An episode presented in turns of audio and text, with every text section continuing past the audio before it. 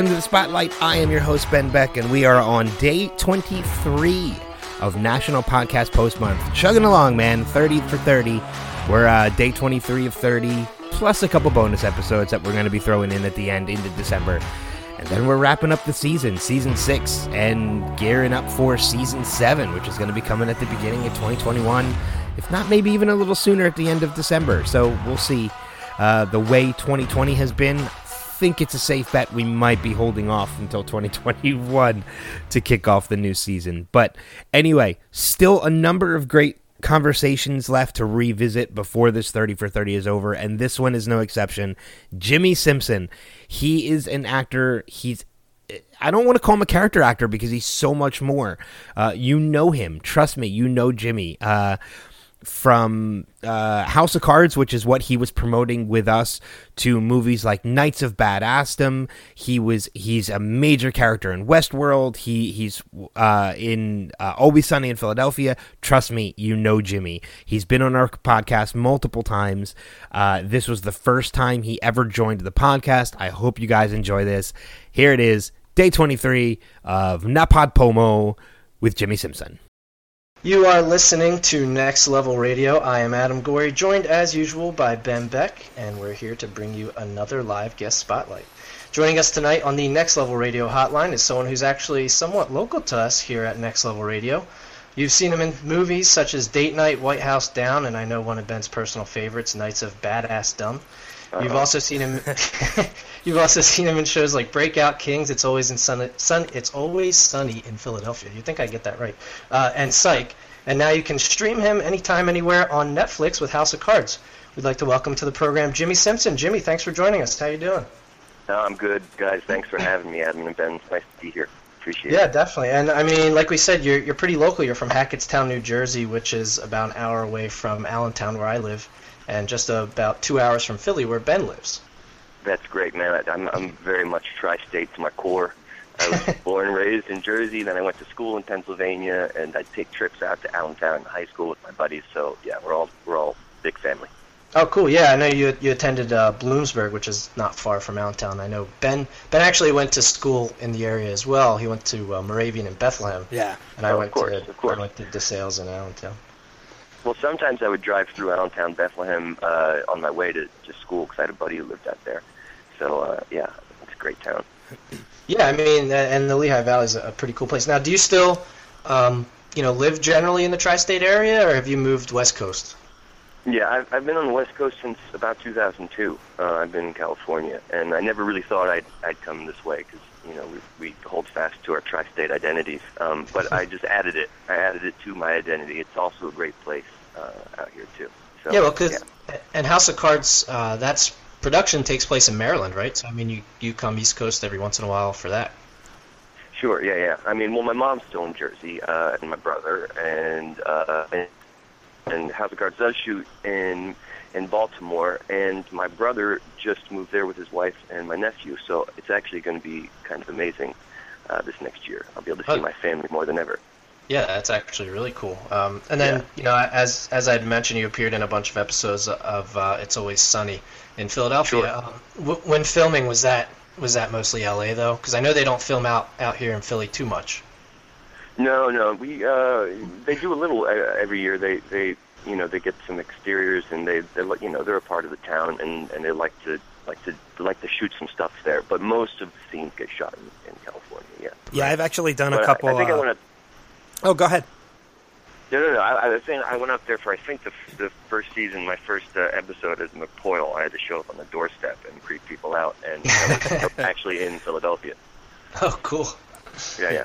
I know that's well, that's probably probably the only thing I have in common with you is I've actually done a couple um, as an extra. I've kind of, I've done a couple episodes of Always Sunny when they Oh, film. amazing. Yeah, when they film the exteriors out here. So Oh, that's great. I mean, it's such a great crew of people. Everybody's just so kind on that show. So it's. I hope that um, I hope you had a nice experience. oh, I, I had a great time, and, and everybody I talked to, I, I got to talk to, to Danny and and everybody, and Danny Oh, will yeah, Danny will talk your ear off, and I loved it. I loved You every really second. of it. Will. You're like, hey, can I say something? Yeah, I'm going to talk to you for three hours. yeah, exactly. But I loved it. He was he was a great guy, and it was just it was a lot of fun. Yeah, Any awesome. plans? Any plans to be in this upcoming season?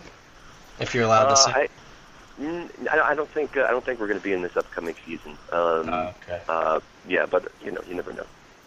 Ju- Just to prep for this interview, I actually went back and watched a couple. I know I watched uh, where you guys took them hostage, which was probably one of the funniest and most disturbing episodes of It's Always Sunny in Wrong. Philadelphia I've ever seen.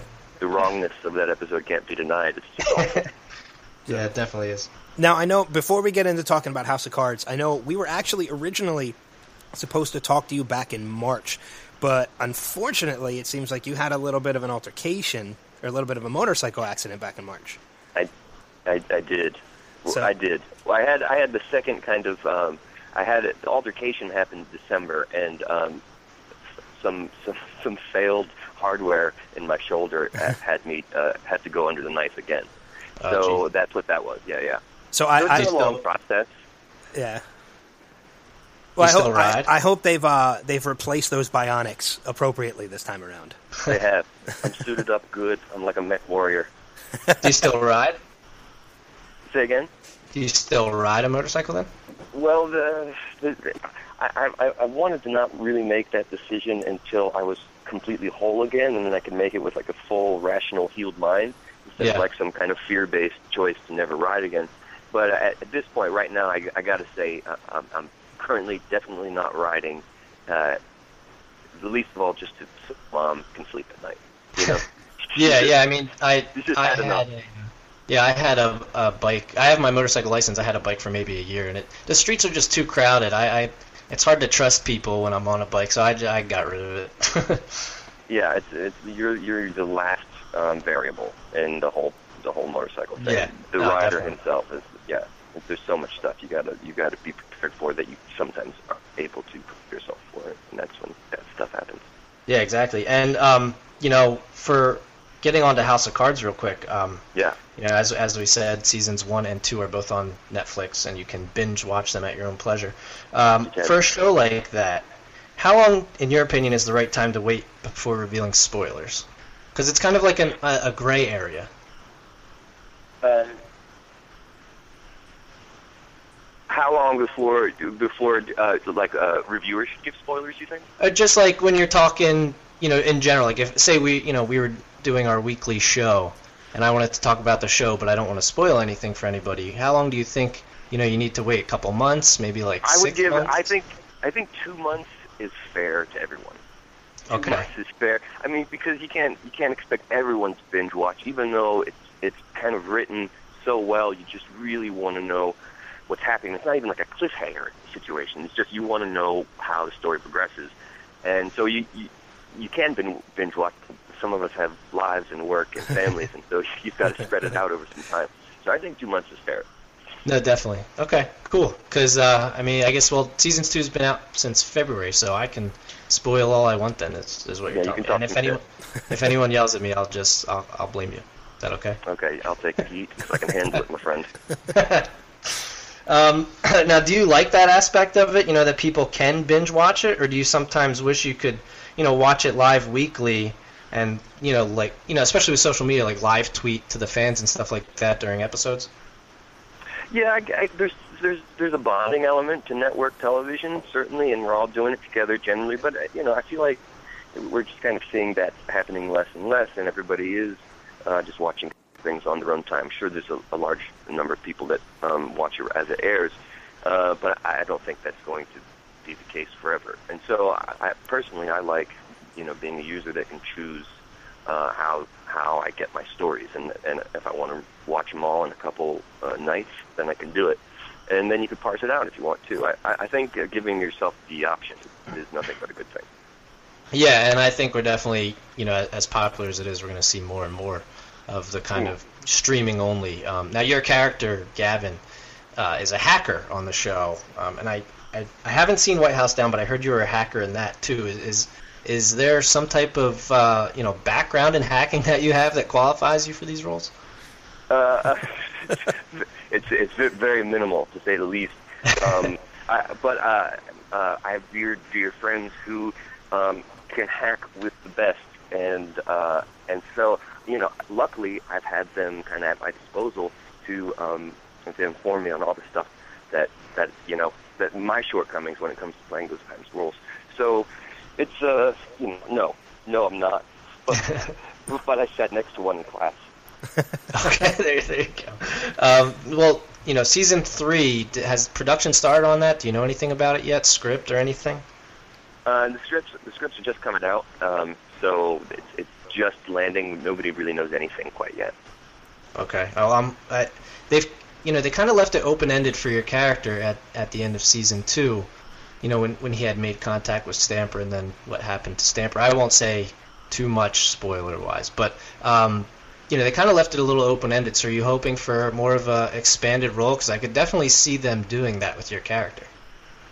Uh, yeah, definitely. I think uh, kind of Gavin's transition uh, in season two uh, was really interesting to me. It was laying the foundation uh, that I see, you know, a lot of potential for. I think, you know, Gavin's existence since his first computer has kind of been about securing a safe place for himself in Mhm. like a binary existence, you know, and it kind of seems cold and isolating to, to some, but it's where he shines, so it's, you know, like warm to him and it's comfortable and being forced to engage with humans on a social and emotional plane wasn't uh, just new for him, but it, it was also frightening. So I think um, I think in most of season two he tried to navigate his distance as he's led his virtual one. You know what I mean? Like as a programmer, as opposed Yeah. to a user. Um, but it, it didn't really work out. It was fruitless, and it kind of ultimately just revealed uh, his shortcomings more than was anything constructive. And I think his last meeting with Doug Stamper kind of confirmed that, uh, unlike the world Gavin's used to, in the real world, the power of one's like often pretty dependent on the help of others. And so having him kind of get that realization and, and, and being kind of stripped of all his defenses like like that Skeksis in the Dark Crystal, but way less dramatic. He, you know, I, I feel like he's getting to a place where he's being forced to um, recognize his frailty and that he's a human. He's only a human, and Yeah. so that's really interesting to me. Yeah, no, and, and the role's great too, for sure. Well, thanks, man. Uh, now I know we had mentioned earlier, uh, you know, some of the other work that you had done, Always Sunny in Philadelphia, Psych, uh, and as Adam had mentioned, one of my personal favorite movies, which was Knights of Badassdom. uh, I, I, I'm a I'm a fan of those movies that kind of get the cult following, you know, like Shaun of the Dead, Tucker and Dale versus Evil, and Knights of Badassdom. I think absolutely falls into that category. Uh, and not I to men- agree. It's it definitely. Sorry, go ahead. no, I was just going to say, and it's it definitely has the cast to back it. It, it it has the cast and the specificity of content to get, the, you know, a total cult following. Yeah. I agree. Uh, yeah, uh, I mean those those actors in that movie was the uh, entire reason why I was just kind of so excited to go and uh, and work on it. Um, uh, Steve Zahn and Peter Dinklage, everybody's amazing, but th- those two guys I've I've been watching since I started, and and uh, uh, Steve Zahn, his performance in Safe Men was kind of huge for me, and and just everything Peter's done is is lovely and brilliant. So uh, yeah, uh, that cast is stellar. And it's it's just yeah, it's it's one of those movies that I can only imagine just being on set how much fun that would be to have worked on that movie. Yeah, just sitting there in awe that Yeah. That Steve and Peter are talking to you. Now, I mean, And uh, um, when it comes to roles like that, when it comes to like the comedic roles, you know, like Knights of Badassdom and Always Sunny and things like that, or you know, the more serious, dramatic roles, almost like House of Cards. Which, which um, what role do you tend to like better, the comedic or the dramatic? uh, it, it's kind of more character dependent. You know, it's um, uh, the roles don't come super easily uh, for me or for most character actors. So it's um, sometimes you're doing a lot of stuff that maybe you don't really uh, connect with. Like my my my poor dad is just like every time I get a new role, it's like, "Are you playing another asshole?" and my mom doesn't understand why everybody sees me that way. Uh, but it's it's uh, uh, you know it's sometimes you you get to connect with a with a character, and that's when it's really rewarding. Um, whether he's funny or goofy or an asshole or whatever, um, it's it's when you can see when you see the human being, and and sometimes I. I, I play roles that I really uh, can understand when it's dramatic, and sometimes it's comedic. Um, but it, it's less dependent on the genre and more dependent on, on the writing and the character. Yeah. Yeah, I mean, in in Breakout Kings, it was kind of both. I I wasn't able to see it, you know, when it was on TV, but because it's on Netflix, I was able to actually watch a few episodes of it. And and your character, you know, it's a very it's dramatic, but your character's humor in it is, uh, you know, it, it kind of brings the show around and has uh, that humor with some drama and action, but you know, it really keeps it light and funny. And I'm definitely gonna be watching more of it. it. That's a pretty cool show. I'm surprised it only lasted what I think it was like two seasons. It was two seasons. It was a really fun character and really fun show. And I think the qualities you're talking about, um, uh, Nick Santora, he's a friend of mine. He's a really great uh, writer. He, I think he was responsible for most of that kind of Lloyd, uh, that was the character's name, um, the Yeah. kind of that, that spaz uh, quality that's also funny and also just desperately weak.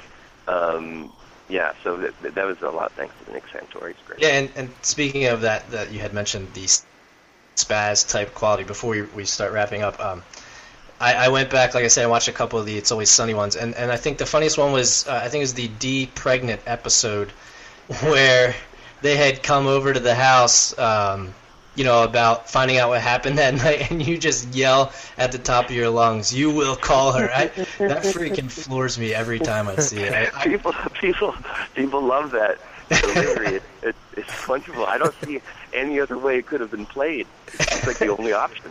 I, I'm really seriously thinking about making it my text message ringtone.